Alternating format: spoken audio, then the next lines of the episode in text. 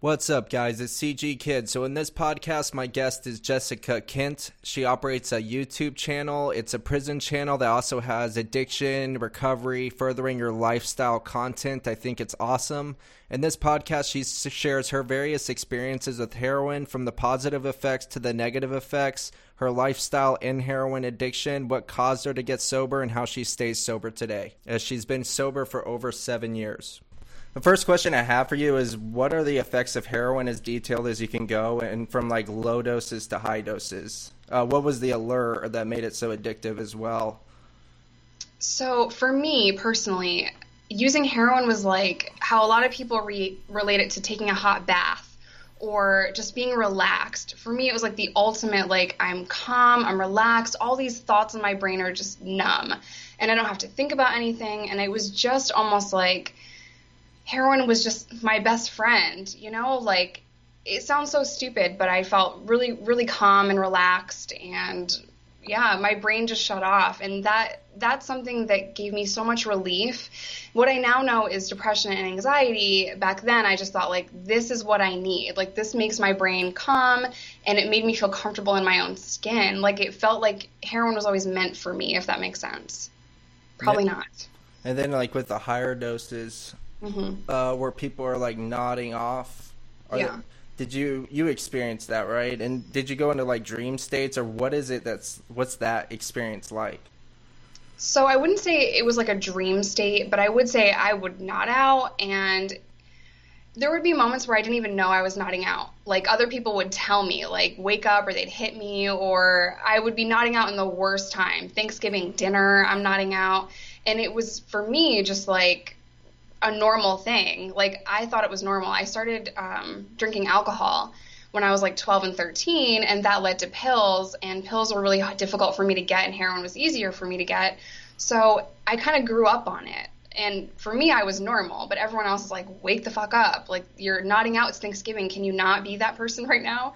And I wouldn't like hallucinate, but I would feel like I'm thinking of amazing things that I'm going to do later, but it wasn't like I'm seeing ghosts or anything. I wouldn't hallucinate, but I would nod out and think of really clever things, and I thought I was so intelligent, and I had like one up on everyone. I had the secret, and it wasn't shit. I mean, I wasn't thinking of anything profound. I wasn't super intelligent, but my mind kind of fooled me into thinking, like, this is the key to my brain.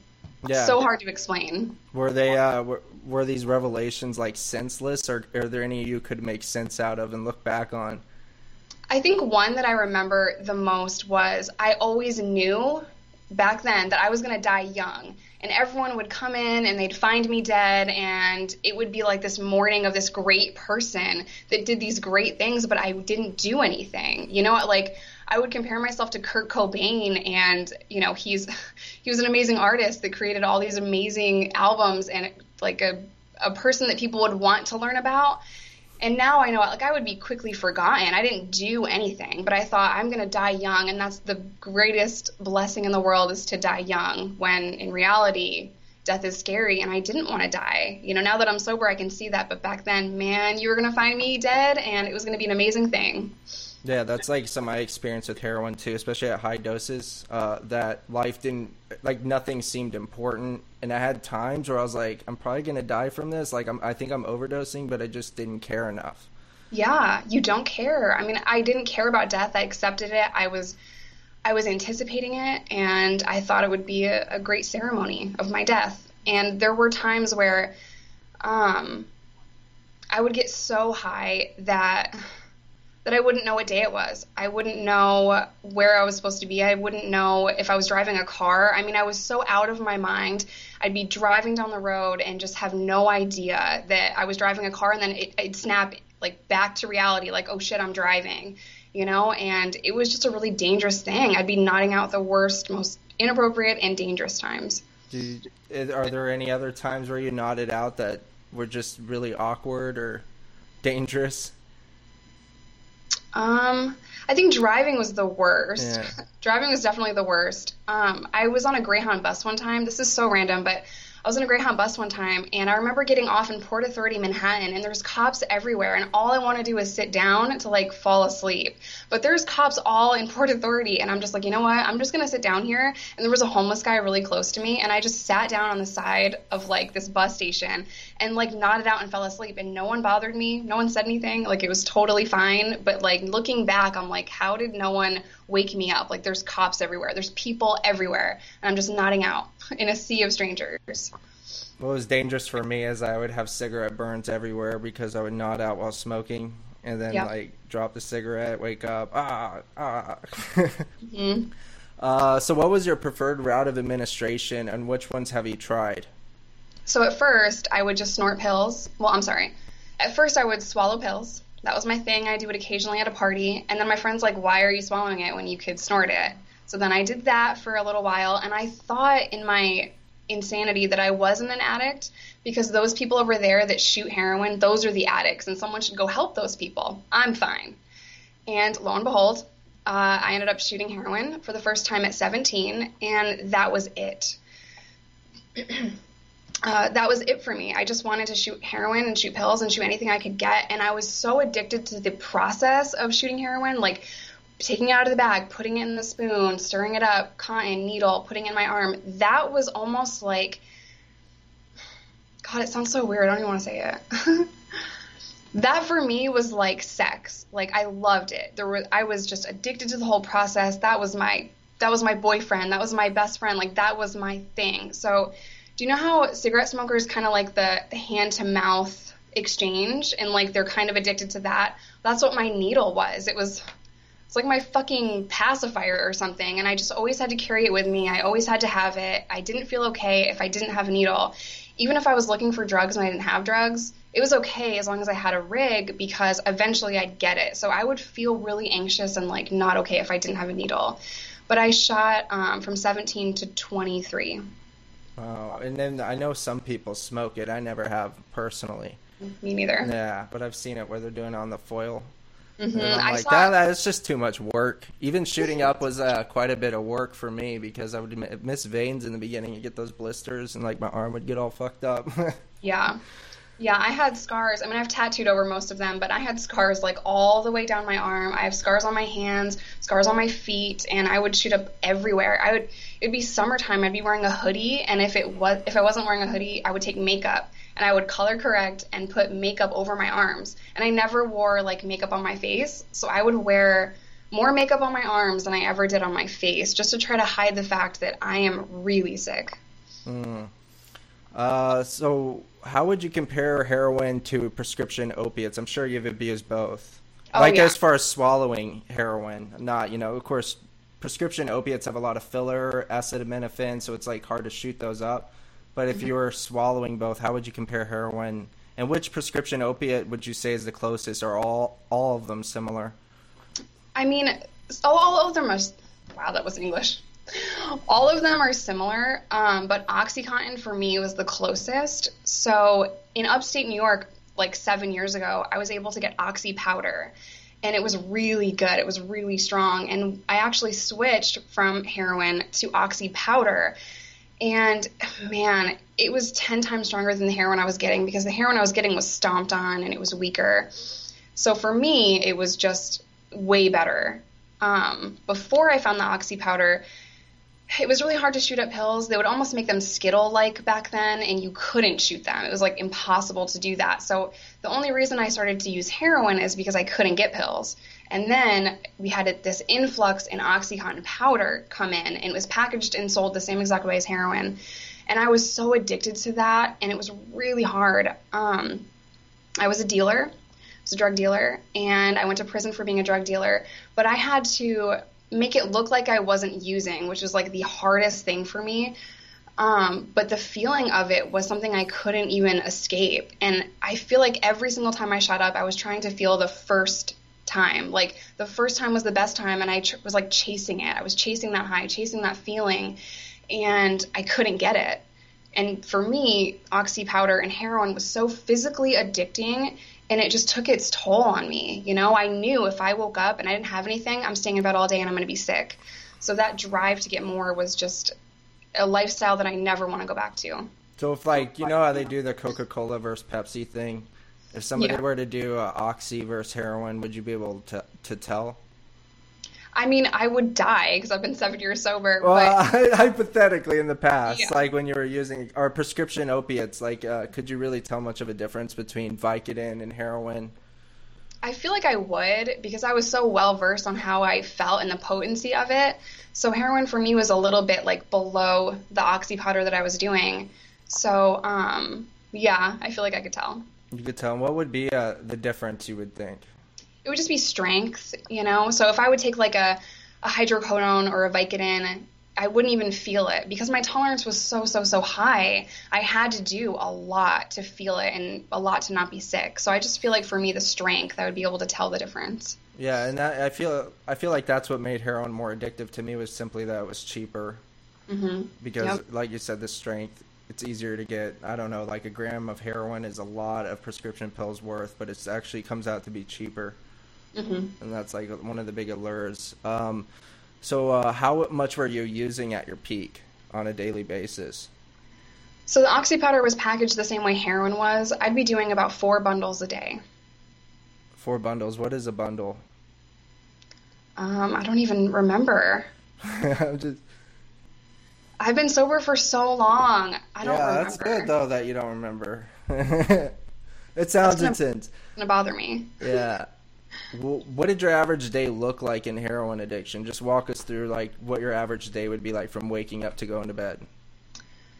Well, the minute I woke up, I was looking for my stuff. I had to get high before I even went to the bathroom. Before I went pee, before I washed my face, brushed my teeth, ate breakfast, I would shoot up. That was the second. I mean, the minute my eyes were open, I have to shoot up. So I wouldn't even get out of bed. I would just sit up in bed, get high, and then slowly make my way to the rest of my day, brush my teeth, get ready.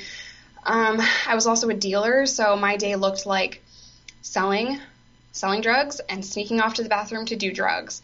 And I would do, like, say I didn't have to sell, and I'm just staying in my apartment. I would shoot up every hour almost, and it was like a ritual, like, oh, it's 2:00. I can shoot up now when I shot up at 1:00. So I would still function on heroin. I would still eat. I would still drink liquids. It was kind of just a piece of me, I felt like, you know, like I am nothing without heroin. And it was my normal. I felt normal. I felt fine. I could maybe go see some friends, maybe go out to the bar, maybe drink. And for me, I saw myself deteriorating and I saw myself just getting really, really bad, but I was in complete denial of it. Like, I just didn't want to believe that I had a problem. I wanted to believe that I'm stronger than everyone else. I have it. I'm good. I can handle it. And it got to the point where I was so sickly looking that I just kind of beat myself up over it. And I was so depressed. I couldn't get out of bed. My business that I had selling drugs just took a crash. I got into a lot of debt. I think when I left New York, I had a $30,000 debt just hanging over my shoulders because now I can't sell as much because I have to do 4 bundles a day. My boyfriend has to do 4 bundles a day, and we would use together. We were very codependent. So if we were high, everything was fine. Our day was normal. If we were not high, we were fighting and we hated each other. And it was just a roller coaster of emotion and fights and drama and the stress and the danger of being in debt. So it just really weighed on me. I don't know if that answered your question. Yeah, it did. And so it sounds like when you were under the influence, you were actually like able to function within reason. But the second you weren't under the influence, you would just like crash and like get miserable. And I was a really angry person, and you could piss me off like in a second. I would get so mad at you in a second, and I truly believe it was because of my drug use.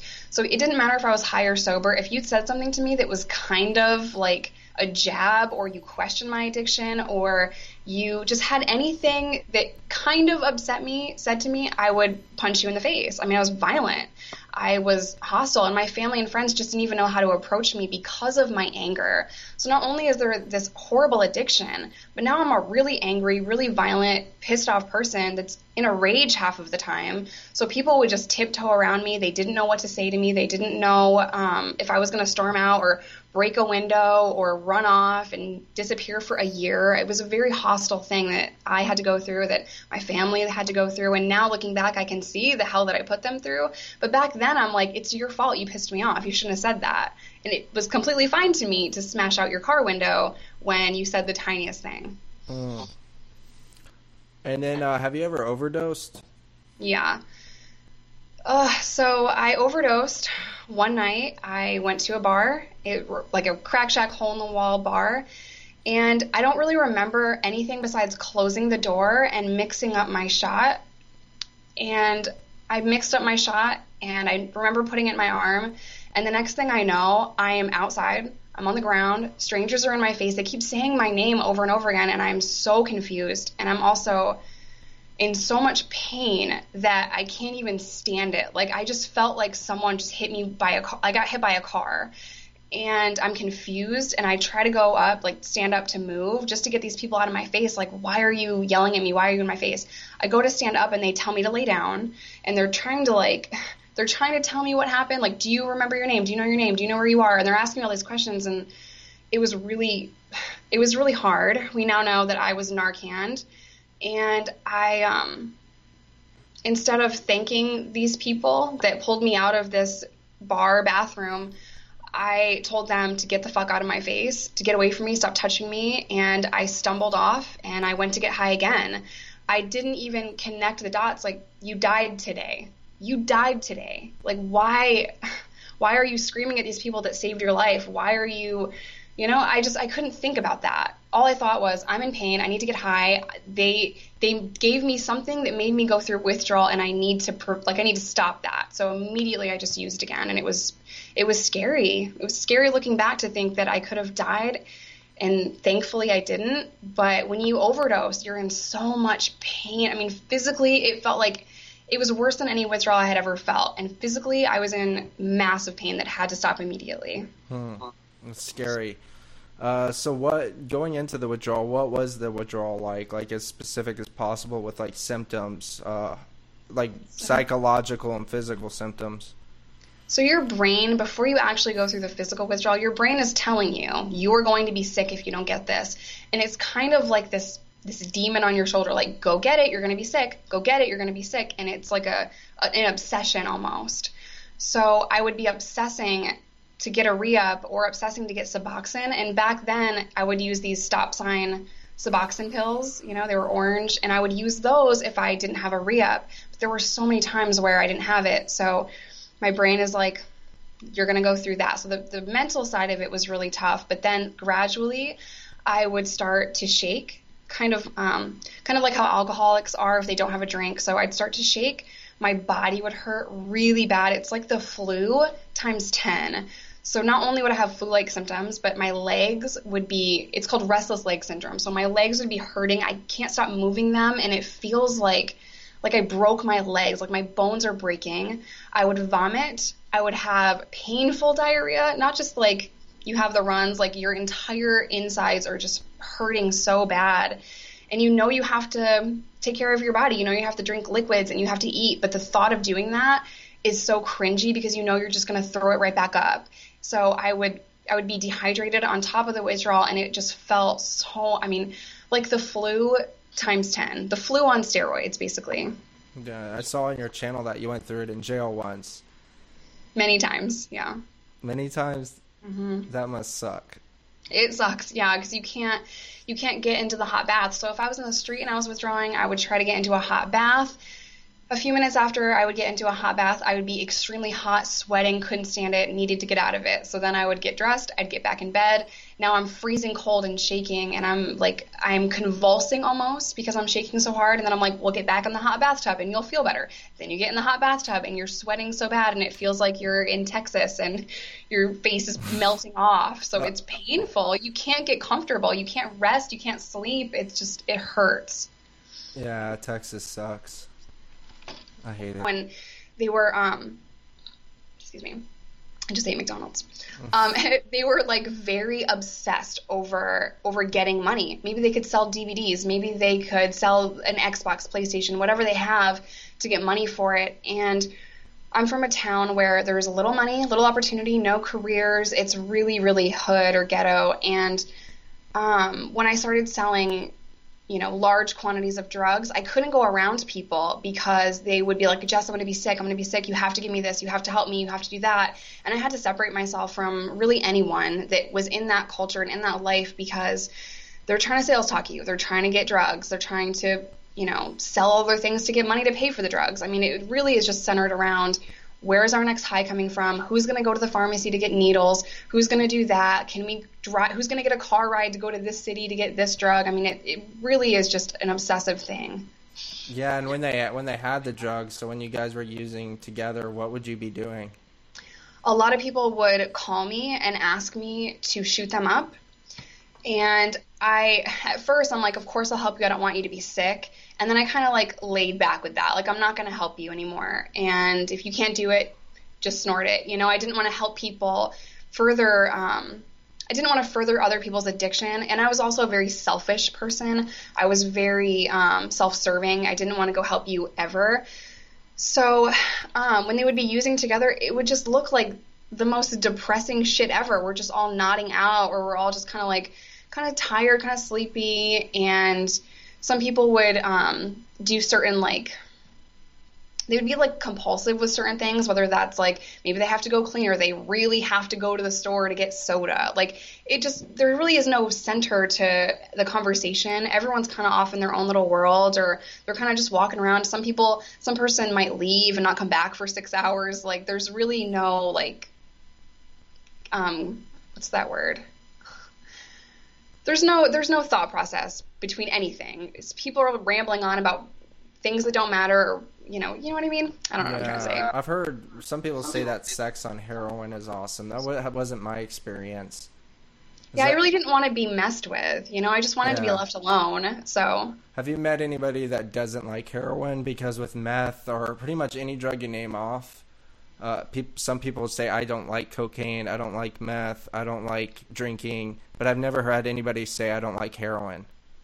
Well, so I'm dating a recovered addict as well. He has 6 years sober, and he was a meth addict. He hated downers. He hated how it made him feel. So I have met people that either they really like uppers or they really like downers. They don't like to mix the two. And I've also seen judgment with that. You know, some people are like, oh, I would never do heroin, I was this kind of addict, or I would never do meth, I was this kind of addict. When it's like, we're kind of the same though. Like, we're not as different as you might think, you know? Yeah, in my meth circles, we look down on people who used heroin. I didn't, but in general, they'd be like, someone would try heroin, they'd be like, oh, you tried heroin? Gross.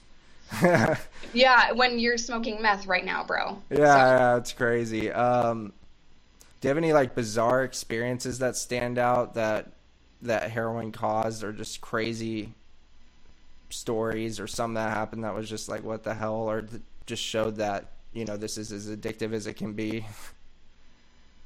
It's really hard for me to, like, think back to it because it has been a long time, and I was just kind of engrossed in being a drug dealer. Like, I was obsessed with it. I thought I was going to be Pablo Escobar. I was going to be George Jung. I was going to be Freeway Rick Ross. I was going to be these dealers that I looked up to, and I put them on a pedestal. I was going to be a millionaire. I was going to make all this money. And for me, I kind of have a hustler mentality, and I just thought, it's not going to take me down. I'm not going to be an addict. I'm going to sell. And I would put myself in circles of people that had something to offer me. So if you didn't have heroin, or you didn't have a large quantity of heroin, I didn't want to go around you.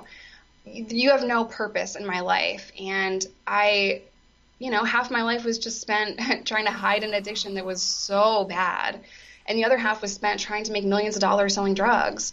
So my life it wasn't like the typical addict, because I had two very different sides of my brain where I'm obsessed. I don't see any other paths to success. I don't see anything else. I'm going to be George Jung. I'm going to be Pablo Escobar. That's all I can see 10 years down the road.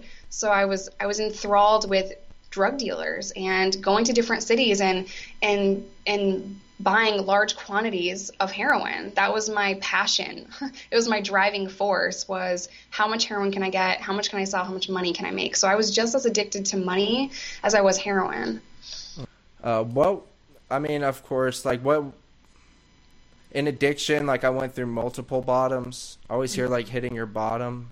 And, yeah. But for me, it was like a bunch of experiences. What were some of your lows? Just like times where you said you were done, you might've kept using after that or took a break or whatever, but what were those experiences? So every time I would try to stop, I was really good about stopping for 2 weeks, 30 days, 6 months even. I was really good at stopping myself, and it was almost like a piece of me died. I didn't know who I was without it. I felt so uncomfortable in my own skin that I couldn't stand it. I hated myself. And every time I would stop using heroin, I would drink because I didn't know what else to do. And I truly felt like my best friend died. Like I just buried my best friend. I just broke up with the love of my life, and I couldn't stand it. So some of my lows were I decided I was going to quit being a dealer. I was going to quit being an addict. I was going to move to Iowa and be with my boyfriend and his son. We were going to have a family. I was going to be fine. Everything's great. Like I'm definitely quitting heroin.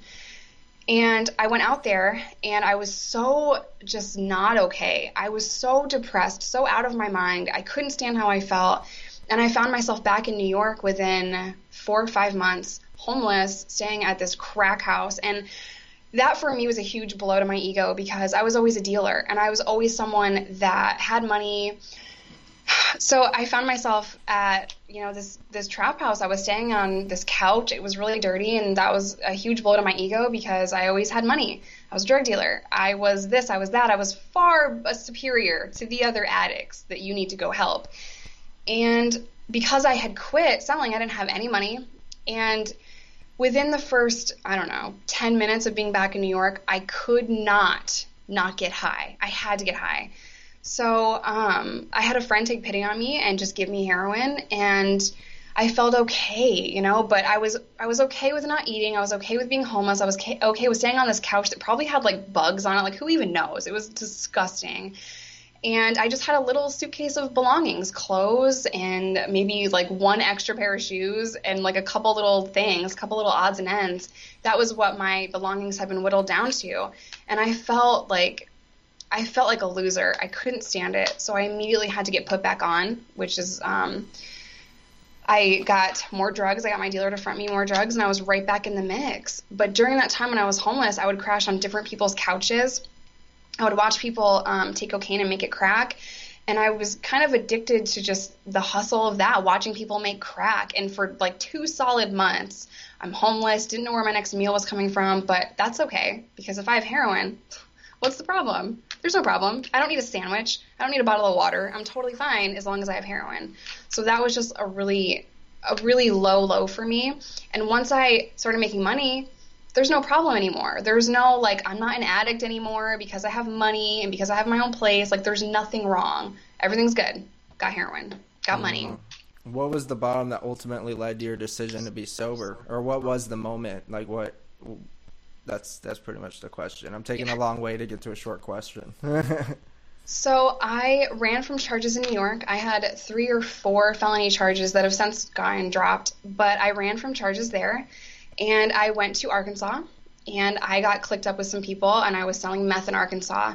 That led to my arrest, and I got arrested with 2 ounces of meth. I got arrested for possession with intent to deliver, 3 delivery charges, and a gun. And that Jesus, sounds like... you're so cute. It's hard. Not that it discriminates, but Jesus. Yeah, I told you, I wanted to be a drug dealer. I wanted to be the best drug dealer, and my record reflects that. I was pretty good. So that should have been the turning point for me. I should have just, like, oh, my God, you're in jail. You're going to prison. Like, stop. It wasn't. So a couple weeks after I had been in jail, I didn't feel right. I'm coming down off of meth and Roxy's now because I would speedball. And something else felt wrong. Like, I have detoxed in jail so many times. Like, this is not anything new to me. But I felt like something was wrong. And I went to the nurse, and they took a pregnancy test. And they said, that's what's wrong. You're pregnant. Get out. And I'm like, I'm sorry.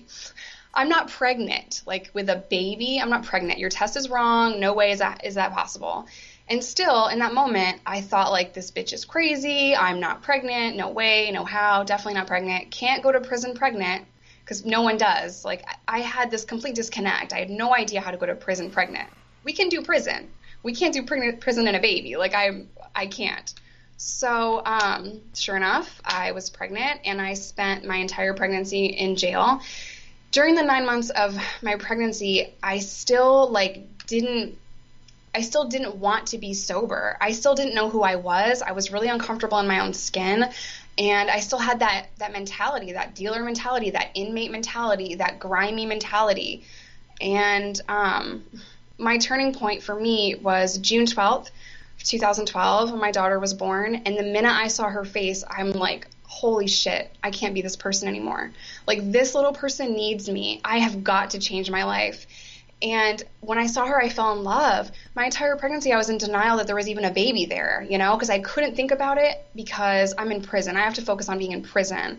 So when she was born and I saw her face, I just thought, it's not just you anymore. You need to stop being selfish and you need to change your life. And I've been sober ever since. My daughter is now 7 years old, and I am so grateful to be alive and watch her grow up. That's awesome. So how do you stay sober? How do you work any kind of program or anything like that, or like what do you do? So the first 2 years after I got released from prison, I did work a program that was also mandated. I was kind of forced to do a program. I was told I paroled out to a halfway house. The rules of that halfway house were that I go to meetings. And even after I moved out, I kind of just wanted to stay there. I was working 2 jobs, and any spare time that I had, I wanted to go to a meeting just to be around positive people. So, and get little messages here and there, but I had already made up my mind that I was going to stay sober.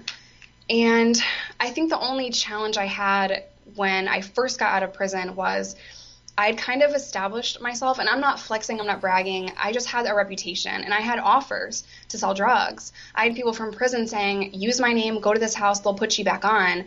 And when I was in a halfway house, no money, like I was broke, starving, still eating cup of soup in the halfway house, like trying to get my daughter out of DHS custody, it was a really big thing to say no to. I just wanted to go back to the money, but I can't just go back to the money because I also am a drug addict. So saying no then was really tough, and since then I have just created a really good life. I have completely disconnected my old life, cut off all the ties. I don't talk to people from my old life that are either dealing or using.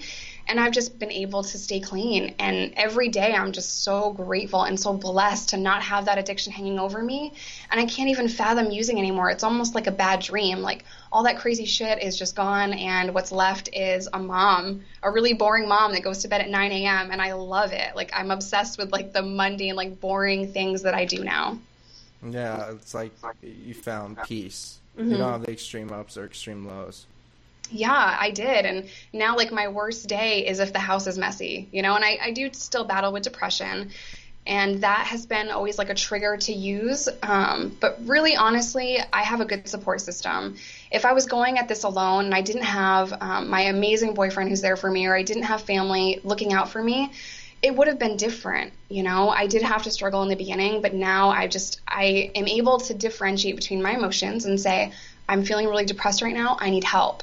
And I need, you know, to work on self-care. And there's a lot of things that I can do if I'm feeling overwhelmed or I'm feeling anxious or I'm feeling depressed. So learning how my mind works and learning how to battle depression and battle anxiety and you know, learning how to function as a mother has been a challenge, but my support system is what keeps me clean.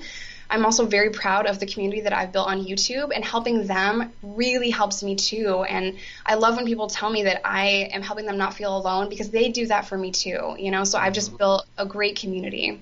Absolutely. Yeah. So like where did you find most of your support system? Really, it was my own mind at first, you know, and just deciding I'm done. I have to work really hard. There was no low moments for me when I first got out of prison. It was all day, every day, go to work. You don't have time to go find heroin or meth or pills or anything if you're at work. So for me, that first year out of prison was really hard. For me, I was like, I'm so depressed. I'm so broke. All I want to do is go use today. Don't go use right now. Go to work. and I would stay at work, and then at like noon, I'd be like, okay, you can go get heroin at noon. Noon would come, and I'd tell myself, okay, just go get heroin at 2. Just make it until 2. So my first year was like, it wasn't one day at a time. It was literally 1 hour at a time. I'm pushing myself. I would keep a picture of my daughter on my computer desk, and I'm like, you cannot use for her. Use tomorrow, but today stay sober for her. The next day I would tell myself the same thing, or the next day I would feel okay. So in my really low moments, I just kept my daughter in my mind, and I just, blinders. I worked all day every day. I'd go to work at 8 a.m., go home at 10 p.m. If I couldn't find a meeting, I would just go home and go to sleep. I wouldn't answer the phone. I stayed off social media, and I just told myself, like, there's no way in hell I can go use if I'm really, really busy. So I kept busy, and it's been 7 years.